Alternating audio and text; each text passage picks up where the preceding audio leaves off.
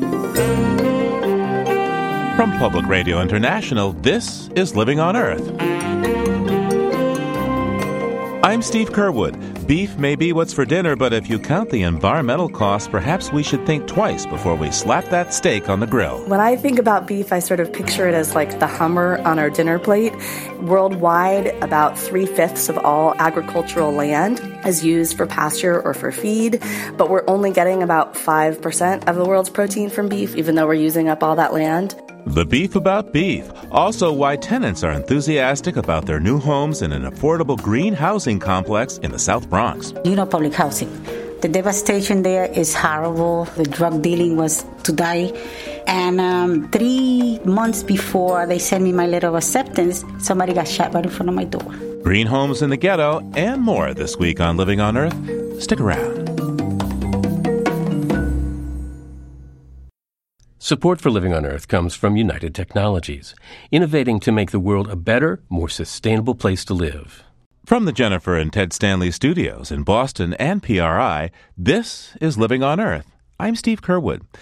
Antibiotic resistance is a global problem that can make it tough to fight bacterial infections.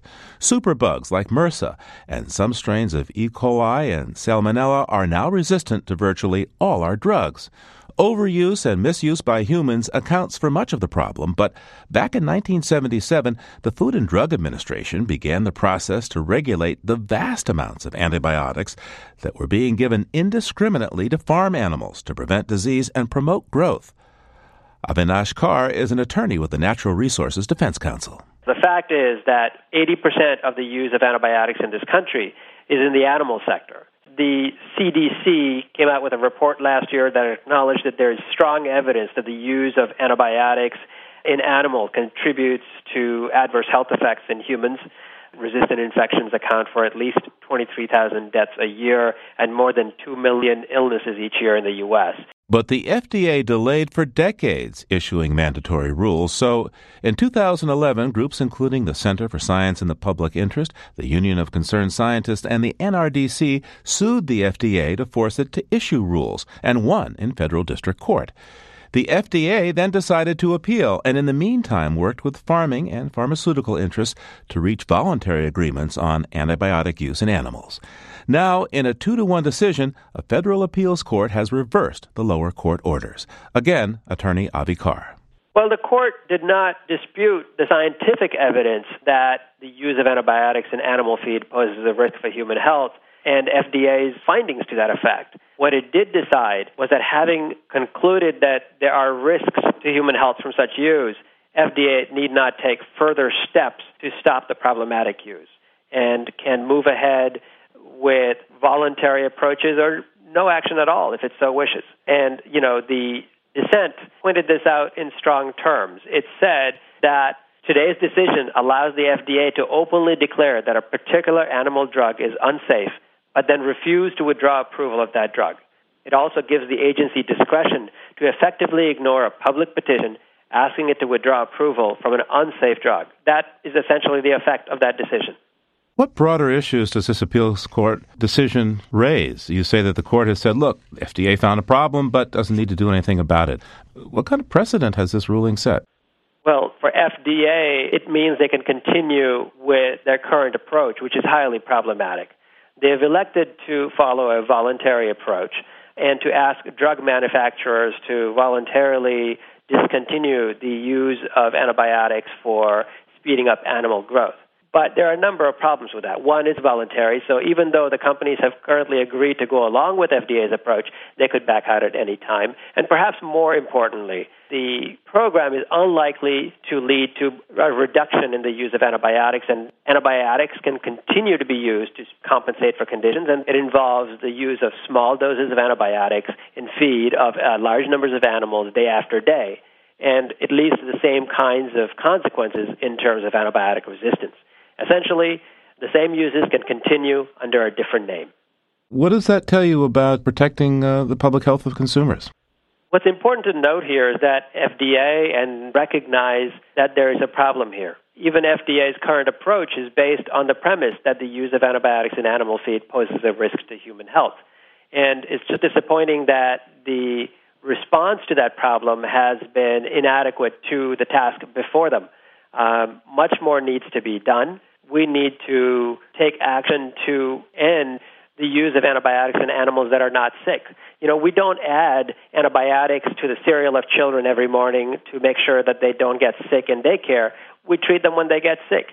And we should be doing the same thing in the animal sector. We shouldn't be adding antibiotics to the feed of animals day after day. We should be improving the conditions and then using them only when animals are sick. We need to preserve these medicines and preserve their effectiveness for when we really need them. Avi Kar is a lawyer with the NRDC. For a different view, we turn now to David Wolfgang, a veterinarian who teaches at Penn State's College of Agricultural Sciences. Dr. Wolfgang says the FDA has, in fact, been moving forward on this issue. In 2012, the FDA passed a guidance for the industry which laid out a rather ambitious agenda to put more oversight into antibiotic use in our agricultural species. The next guidance for the industry issued by the FDA stated that the use of growth promotion for antibiotics would no longer be allowed in the United States. Antibiotic use will be overseen by veterinarians. There will have to be a diagnosis, or at least a tentative diagnosis, of the condition in the animals that requires the use of antibiotics. And so this current ruling is allowing that change by the FDA to continue. One of the concerns that those petitioners raise about what the FDA is doing is that it's voluntary, that any day of the week a livestock producer could say, well, you know, I don't like those rules. I just want to do my own thing. Well, and again, do your own thing. That was what we did in the past. The current regulation supported by the FDA does not allow producers to do their own thing. The old days of a farmer saying, I don't think my animals are doing quite right. I think a little antibiotics might help. The current FDA ruling will eliminate that. Conversely, the new ruling would be the producer would have to contact his veterinarian. The veterinarian would have to make a tentative diagnosis. I believe your cattle are likely to become sick with pneumonia from disease X. And I think we can prevent that or control that by the addition of a product like tetracycline in the feed or water. And that all those data and records and careful supervision for residue and violations, all that will have to be maintained by both the veterinarian and the producer for up to 3 years after the animals leave the farm. So in your view, it doesn't make sense to compel the FDA at this point to take stricter measures. Correct. The Center for Disease Control, a number of agencies within the United States have said that the major driver for antibiotic resistance in people is not animal agriculture. There has been very, very few direct links associated with the use of antibiotics in animals and the use and the development of resistance in people. Conversely, there's been lots of resistance issues associated with excessive use in people, where products cause resistance in people, and then people share that. I believe that if you check the data, most of the driver in human medicine is driven by the use of antibiotics, often not even in the United States, in third world countries, where people can buy lots of different antibiotics, use them for 2 or 3 or 4 days, 2 or 3 or 4 weeks. Now we have antibiotic resistance in people with bacteria that are adapted to people. If you look at antibiotic use in the United States, most of the resistance issues are associated with people with chronic conditions, nursing homes, ICUs, places like that where very, very, very sick people get some really nasty bacteria that have some significant resistance. We don't see those types of bacteria in our animals. David Wolfgang is a veterinarian who directs field studies and teaches at Penn State's College of Agricultural Sciences. Well, if you're confused, you're not alone. This is an issue where there are divergent views about what the FDA is or is not actually doing to protect public health from the overuse of antibiotics in livestock. So far, the NRDC has declined to say whether or not it would file further appeals and run the risk of further adverse precedent. There's also speculation of attempts to work out a settlement behind closed doors. For now, the public can only wait and watch. We'll keep you posted. Well, however it's raised, Many Americans find a juicy, sizzling steak hard to resist. But a study published in the Journal of the Proceedings of the National Academy of Sciences shows that producing beef places a greater burden on the environment than, say, chicken or pork. Beef cattle require 28 more times land and produce 5 times more greenhouse gases than other livestock.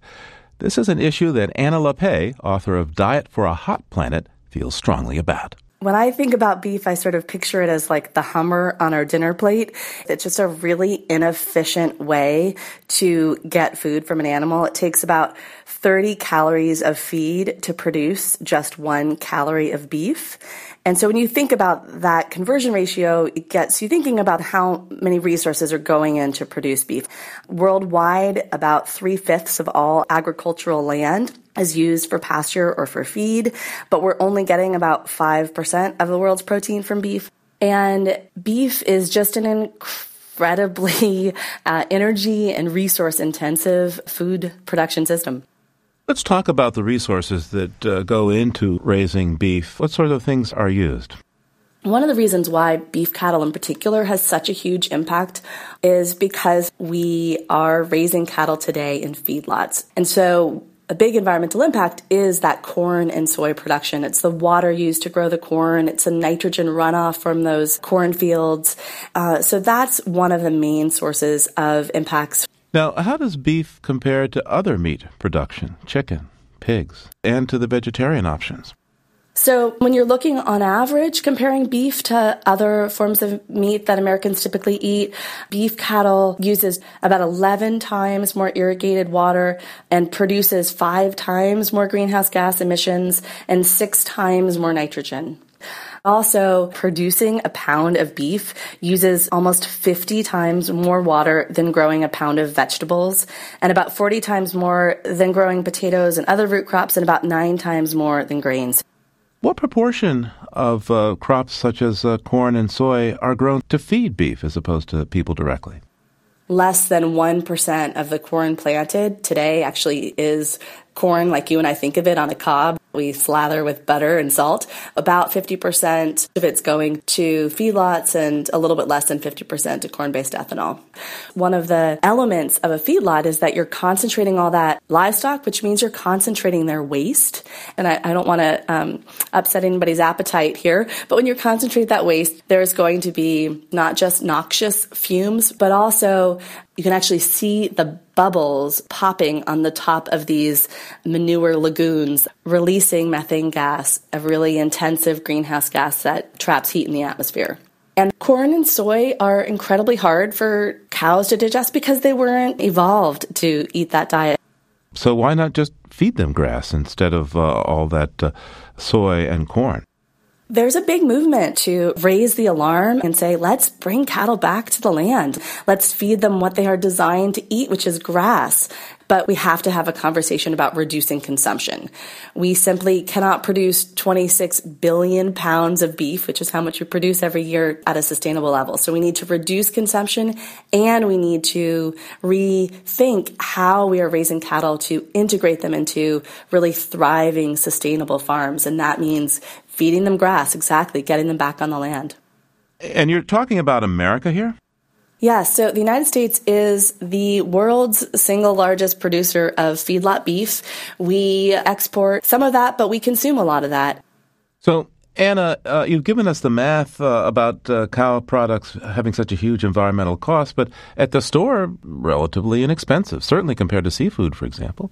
Economists like to call it the externalities, and I like to call it the things that the producers aren't having to pay for. So that manure running off into our waterways, or the nitrogen running off from cornfields and causing dead zones in the Gulf of Mexico. All of those environmental impacts are being paid for by us, the taxpayers, by cleanup dollars, by federal programs from the Environmental Protection Agency, and so on. So there's incredible costs of production that just aren't being borne by the companies, and therefore we don't see it on the price tag of beef at the supermarket. American culture likes beef. If it's a big and important meal, bring on the steak, many folks say. How do you make a cultural change to align with the things you're talking about? You know, I think the point isn't that we're saying it's abstinence. We're not saying we all have to never eat beef again. It doesn't mean taking meat completely out of your diet or off your plate, but really thinking of beef as maybe a treat you give yourself sometimes, but not something you eat very frequently. Thinking about how to center your meals around plant-based foods, how to find the incredibly rich protein sources from plant foods as opposed to meat. But the other thing that I like to remind people is that there are other things we can do to reduce our climate footprint of our meals, and that's doing things like reducing the food that we waste, reducing the amount of food we eat that have been grown with fossil fuel-intensive production systems. So we can also think about reducing the processed foods we're eating. There's a lot of ingredients in processed foods that also have a really big climate impact. It's really kind of the principles of good, healthy eating, that eating a healthy diet means eating plant foods, vegetables, and fruits, trying to eat foods in season, trying to cook your own food, and to reduce the amount of beef on your plate as well. So these are choices that are really good for our bodies, and they're also good for the planet. Anna Lappé is author of Diet for a Hot Planet and co-founder of the Real Food Media Project. Thanks so much, Anna, for taking the time today. Thank you.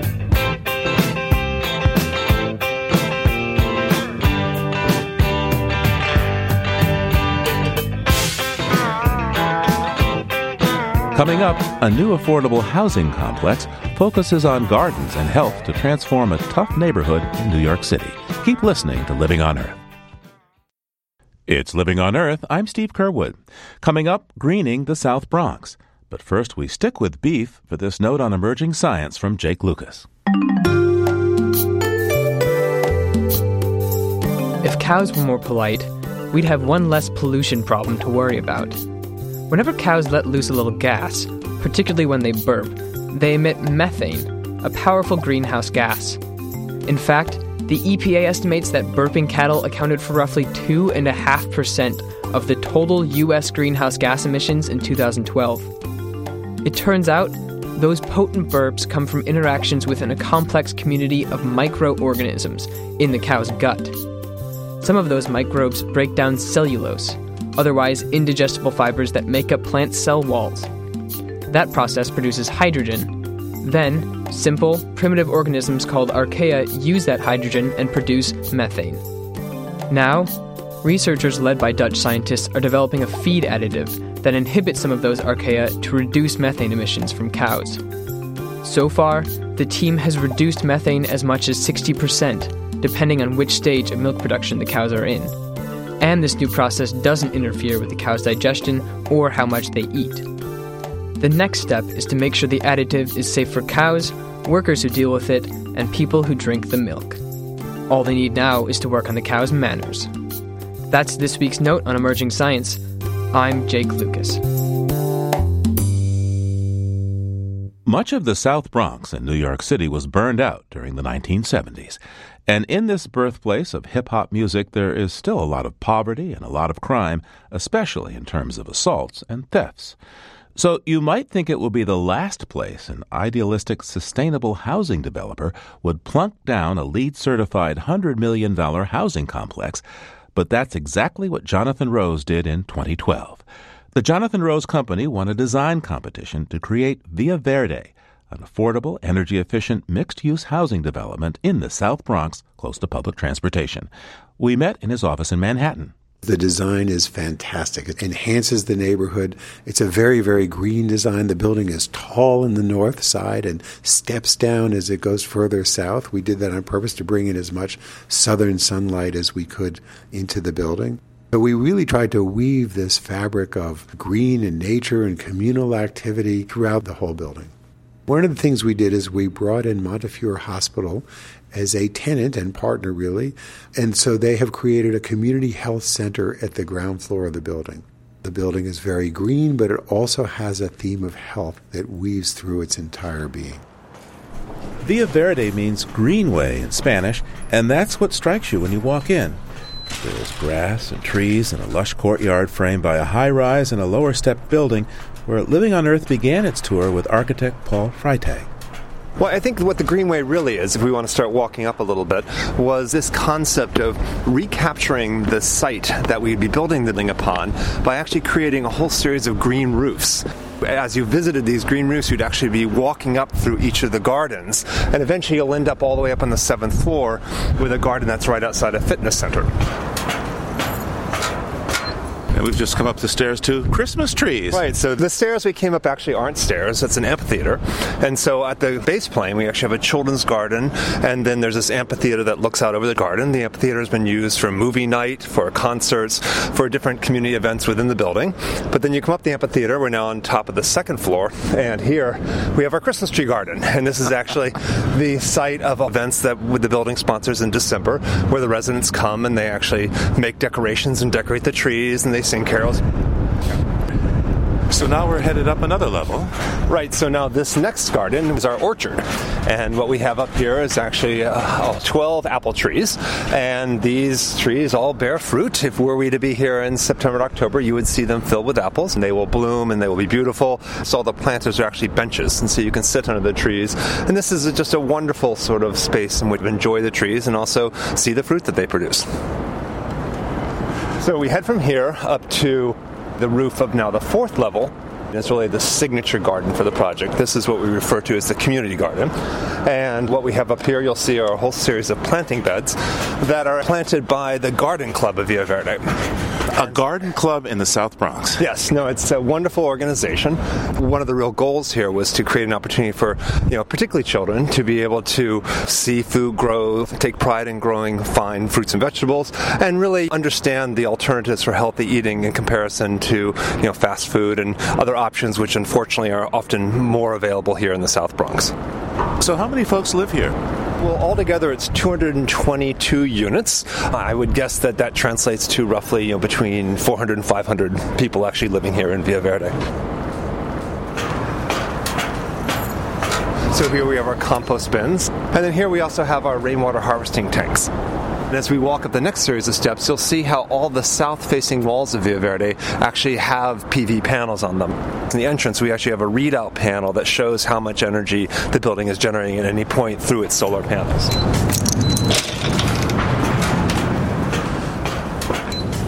So you have a sign here by your stairs. Right, so this is actually, it's referred to as a stair prompt. These are generated by the New York City Department of Health, and it shows a sort of generic figure, I guess very happily walking up the stairs, and says, burn calories, not electricity. Take the stairs.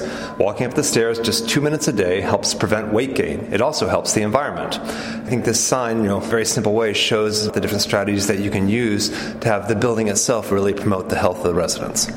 Penthouses are usually kept private for rich tenants, but the top floor of Via Verde is common space for anything from garden club meetings to receptions and birthday parties. So here we are on the 20th floor, and the views are spectacular. Whoa, look at this. You can see all the way over to the George Washington Bridge and downtown. Even the Empire State Building sticks its head up, and the new Trade Center building, is that possible to see? Yes, it is, even in the distance. We head back downstairs to meet one of the tenants. Hello. Hi, Ms. Sanchez. Yes. Hi, I'm Paul Freitag from Jonathan Rose Company. Nice to meet you. Hi, I'm Steve Curwood from Living on Earth, public radio program. Have a seat. No, thank you. Thank you. So can I ask your name? Dalia Sanchez. And how long have you lived here? I think I was one of the first ones to move in. Why did you pick this place?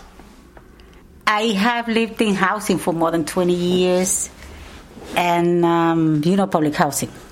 The devastation there is horrible. The drug dealing was to die. And 3 months before they sent me my letter of acceptance, somebody got shot right in front of my door. So I said, I think you need to go. And here I am 2 years later. So what's it like? Wonderful. I have no complaints because every time I call, somebody comes around and take care of it. You give them a complaint and they come. So it's pretty good. So tell me about your unit. You have, one bedroom here? It's a one bedroom. It's huge and comfortable. I was taken aback. One bedroom apartments usually are tiny. My bedroom is huge. I got plenty of space. The bathroom is comfortable. Now, there's got to be something that's a problem here. My only issue was that they came and they took my Easter decorations last year. I was so angry. Then they come and take my Christmas decorations. But other than that, not a problem. All right, well, thank you so much. It's very generous of you to open up your house like this. Nice to meet you guys. Back at the main entrance, we meet a cheerful burly man who is busy accepting packages and checking to see that anyone who comes into the complex should be there. My name is Julius Acevedo. How long have you worked here? I've worked here about a year. I'm the lead concierge.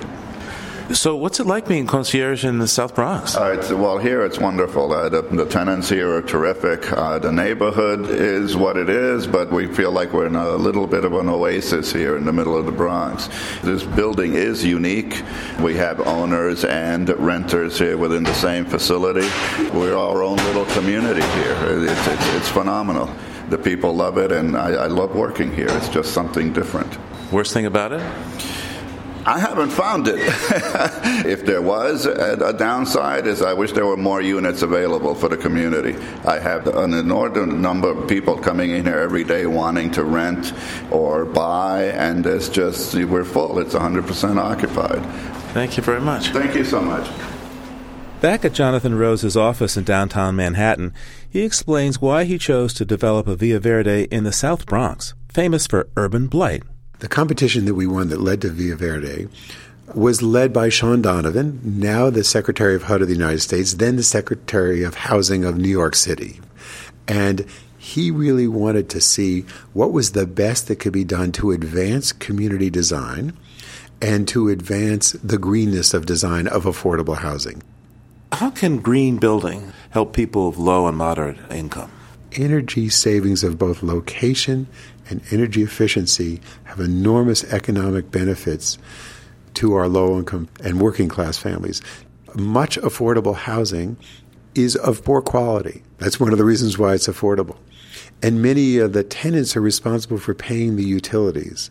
What we've learned is if you can create a green building that's really well-insulated, that's caulked and weather-stripped, the utility costs can be cut in half or two-thirds.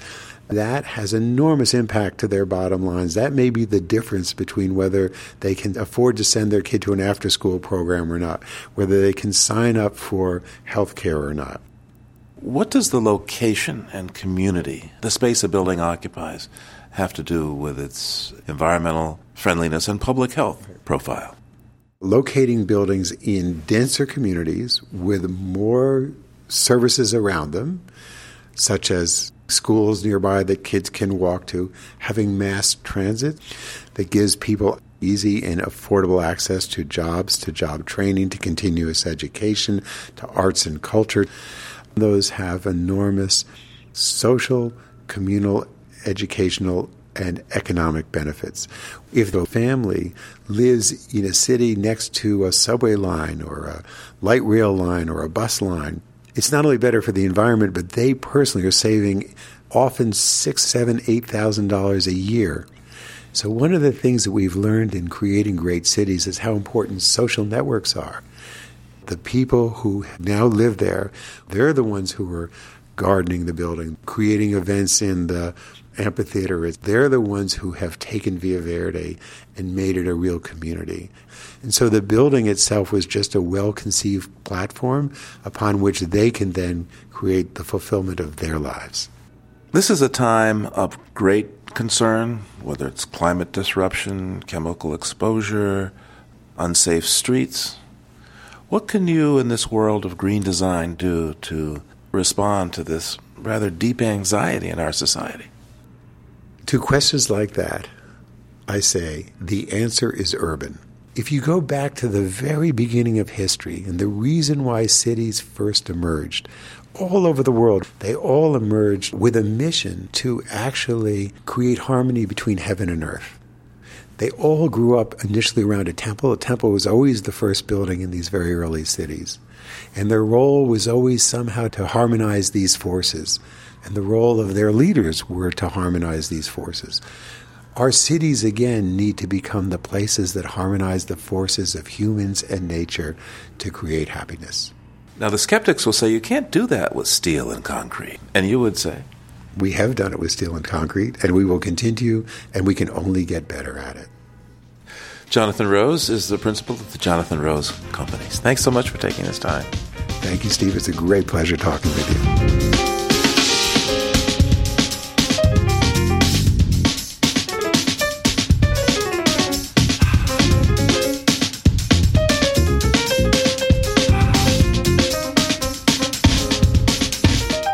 Time now for our regular check-in with Peter Dykstra, the publisher of Environmental Health News, that's ehn.org, and dailyclimate.org.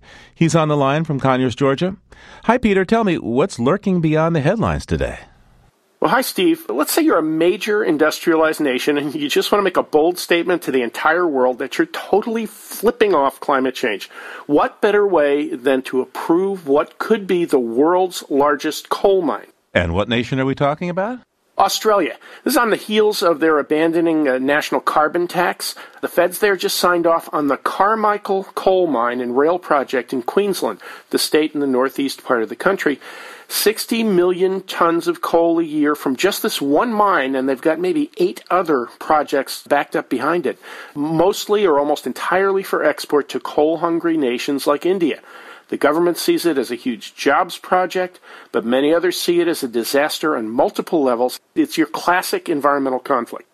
So obviously, 60 million tons of coal a year leaves a bit of a footprint, but I gather there are other objections to this project. Yeah, one report says that mining in Queensland with this project in the lead will add as much carbon to the atmosphere as Australia's climate plan claims it hopes to reduce. It's a partly open pit mine. It'll chew up immense amounts of land and groundwater. Exporting the coal means building a railroad to a coal terminal and then to shipping lanes, and that means dredging and dumping near the already imperiled Great Barrier Reef. It's kind of a negative environmental grand slam down under. But I'll tell you what, let's move on to a story that can unite me all here in Georgia with you all up in Massachusetts.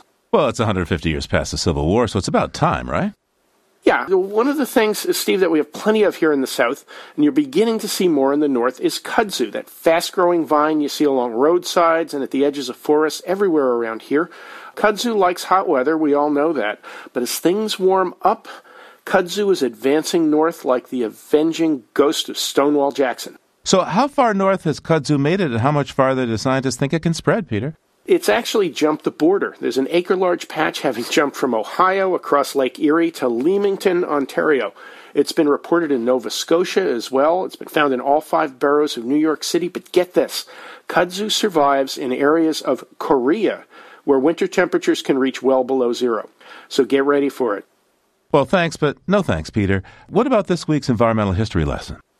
Well, with all the human suffering and tragedy in World War II, it's not really a surprise that this one got lost in history, and it actually happened on the one-year anniversary of Hiroshima on August 6, 1946.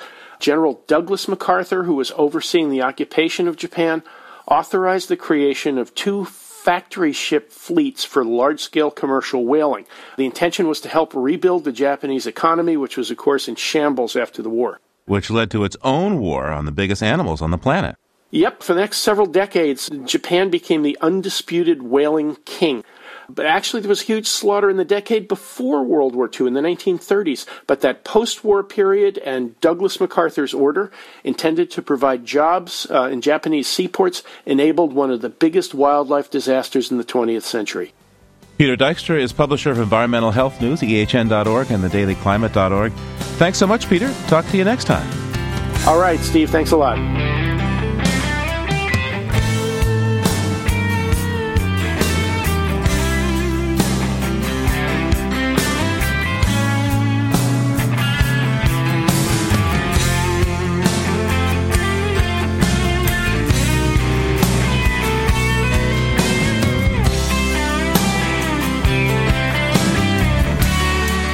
Maybe what's for dinner should be fish, but there are problems there as well.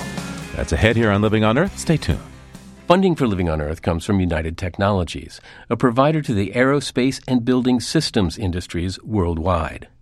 UTC Building and Industrial Systems provides building technologies and supplies, container refrigeration systems that transport and preserve food, and medicine with brands such as Otis, Carrier, Chubb, Edwards, and Kidde. This is PRI, Public Radio International. It's Living on Earth. I'm Steve Curwood.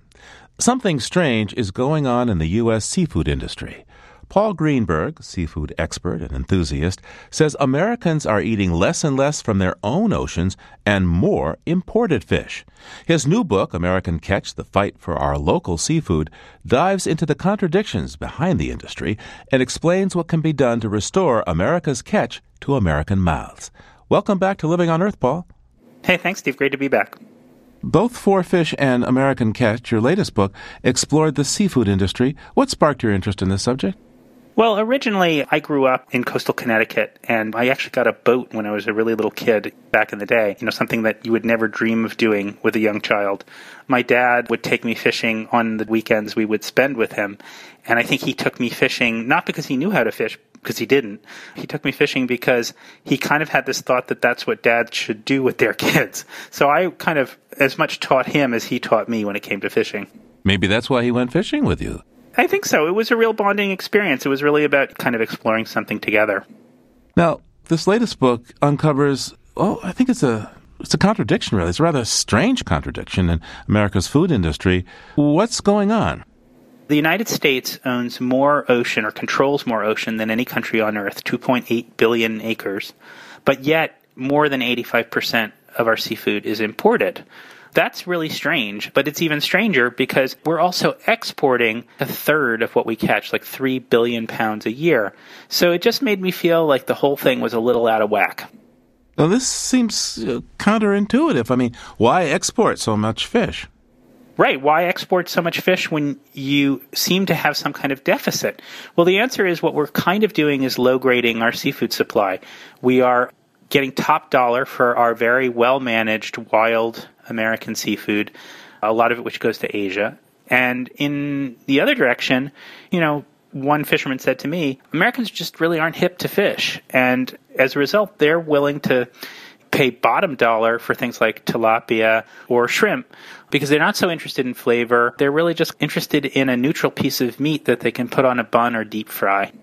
In your book, you point to the huge export that we do of sockeye salmon, the run that's up in Alaska and Bristol Bay. Talk to me about Bristol Bay sockeye salmon.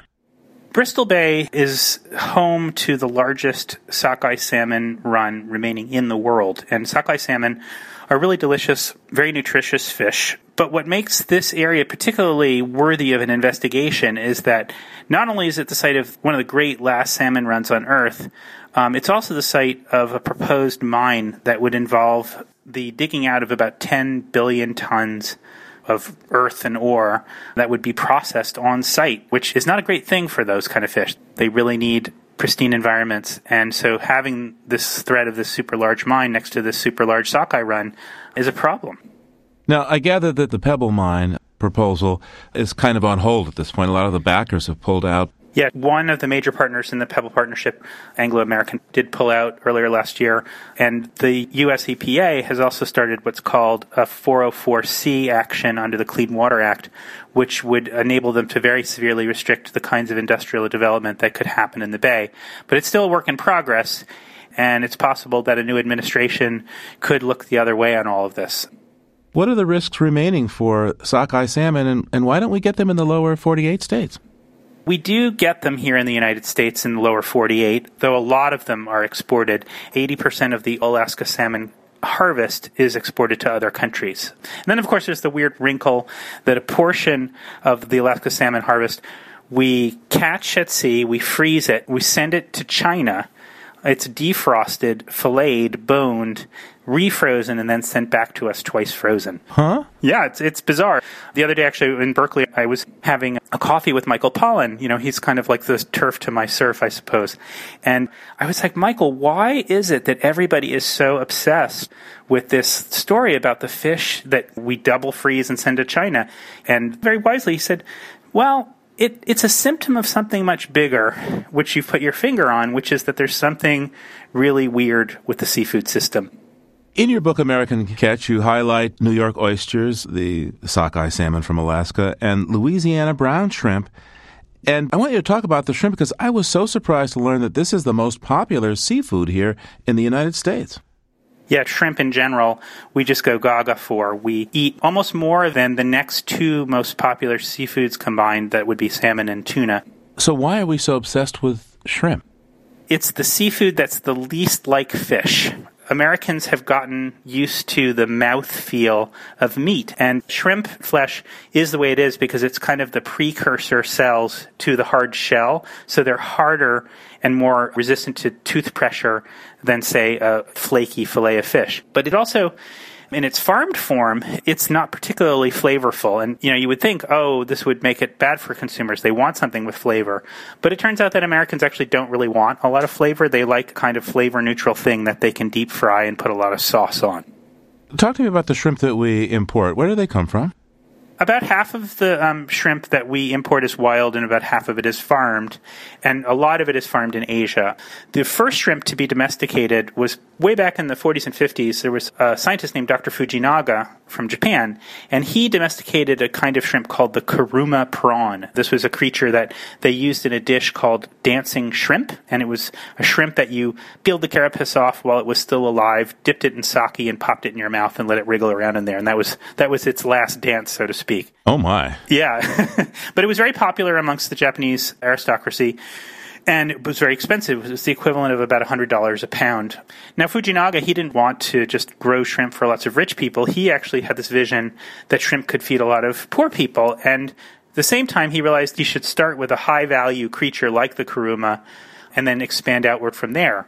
He had a lot of foreign graduate students, and they fanned out over many countries, and they started this sort of domestication wave where they domesticated several different species.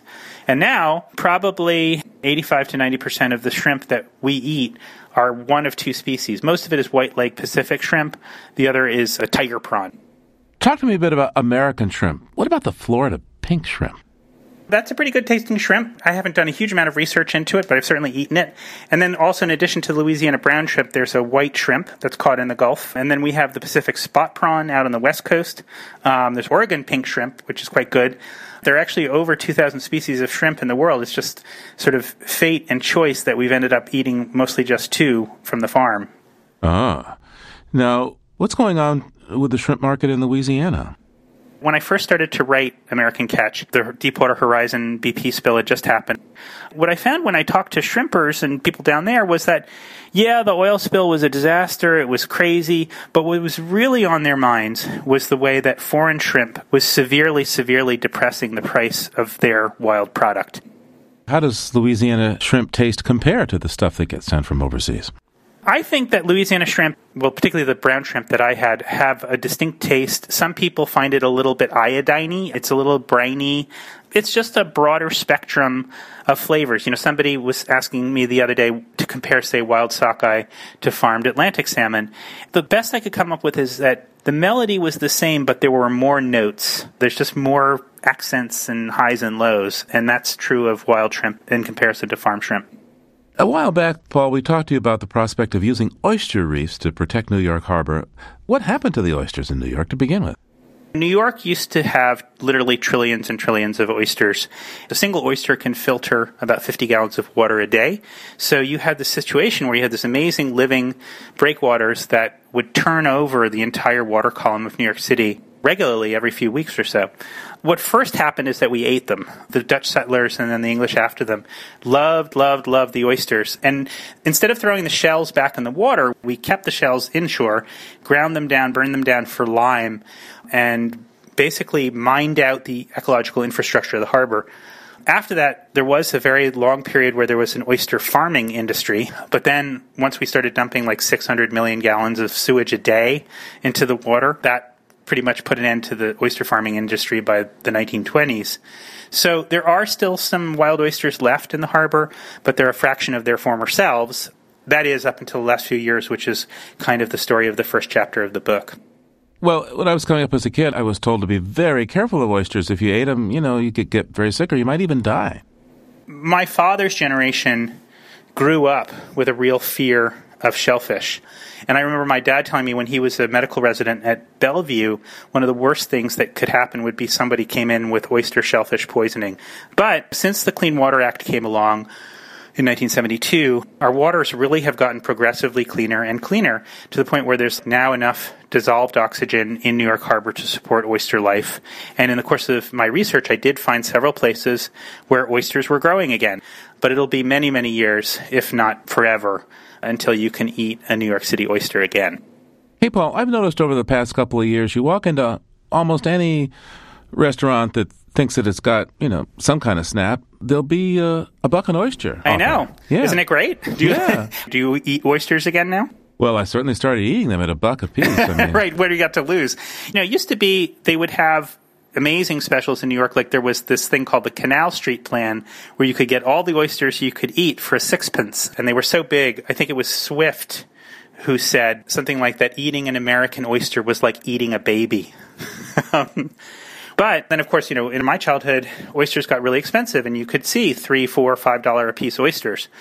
In the last few years, producers are finding there's both an appetite for oysters again, and there's also the good water for oysters again. We're still not there. We're only at 14% of historical capacity of oysters, but I think we could get to 100, and I personally would like to see a 25-cent oyster special sometime. So exactly how big were those oysters that Jonathan Swift, the writer, was talking about? Well, they said they were as big as a dinner plate. Most of the oysters that you and I eat in an oyster bar are going to be like 3 years old. But what Swift was eating was oysters that would have been 8, 10, 15, 20 years old. Those are really, really old granddaddy oysters we just don't see anymore. What do you think is the most innovative idea that you came across in your research to fix some of the problems that we have with our seafood? Well, I quite liked the work of Kate Orff and her idea called oyster texture, which was using breakwaters constructed out of oysters that would grow and create habitat as they created storm protection. The presence of an oyster reef has been found to potentially double the seafood carrying capacity of the near shore.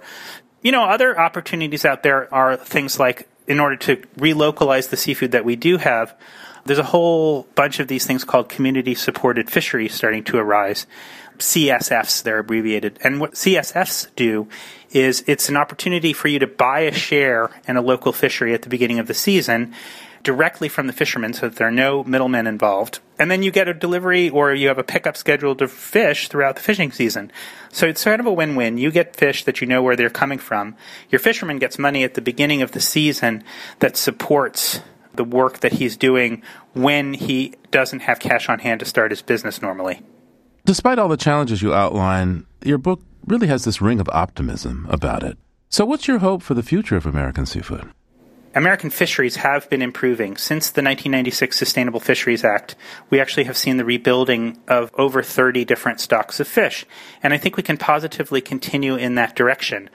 The next big things that we're going to have to confront are infrastructure issues like, for example, restoring salt marsh, 70% of which we've lost, restoring oyster reef, 80% of which we've lost. But I think these are things that we can do if we decide that seafood should be a larger part of the American dietary portfolio. Why restore salt marsh? Aside from restoring fisheries, what other benefits might there be? Having marsh around cities, towns, is a really good way to start doing some natural storm protection. Salt marsh can absorb up to a foot of storm surge, and salt marshes are the best at sequestering carbon of any ecosystem on the planet. They sequester more carbon than an Amazon rainforest. So it's kind of incredible, actually, A, that we've destroyed so much, and that B, we're so slow to realize what a key thing salt marsh restoration would do for our climate, for our seafood supply, and for our general environs.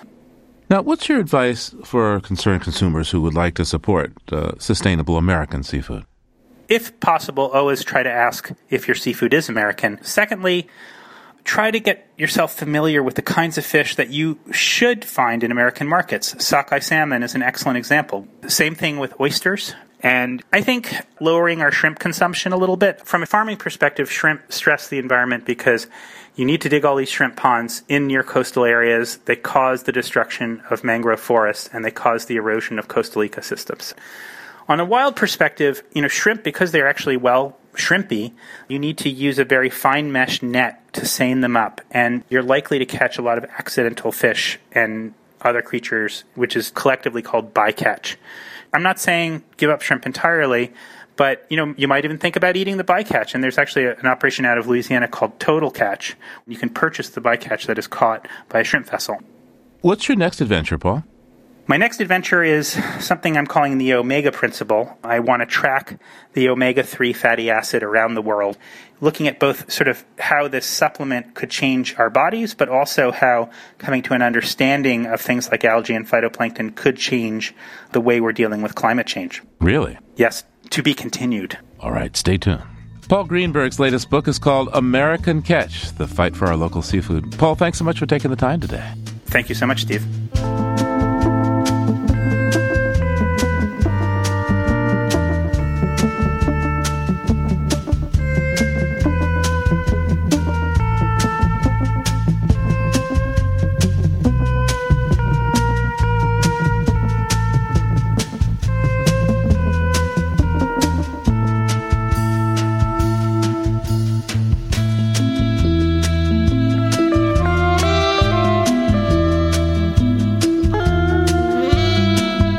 Living on Earth is produced by the World Media Foundation.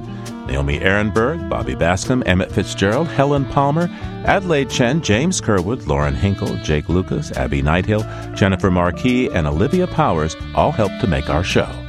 We also had help this week from Rosa Kirsten-Smith. Jeff Turton is our technical director. Allison Lirish-Dean composed our themes. You can find us anytime at LOE.org and like us on our Facebook page. It's PRI's Living on Earth. And we tweet from @Living on Earth. I'm Steve Curwood. Thanks for listening. Funding for Living on Earth comes from the Grantham Foundation for the Protection of the Environment, supporting strategic communication and collaboration in solving the world's most pressing environmental problems. The Candida Fund, furthering the values that contribute to a healthy planet, and Gilman Ordway for coverage of conservation and environmental change. Living on Earth is also supported by Stonyfield Farm, makers of organic yogurt, smoothies, and more. www.stonyfield.com. PRI, Public Radio International.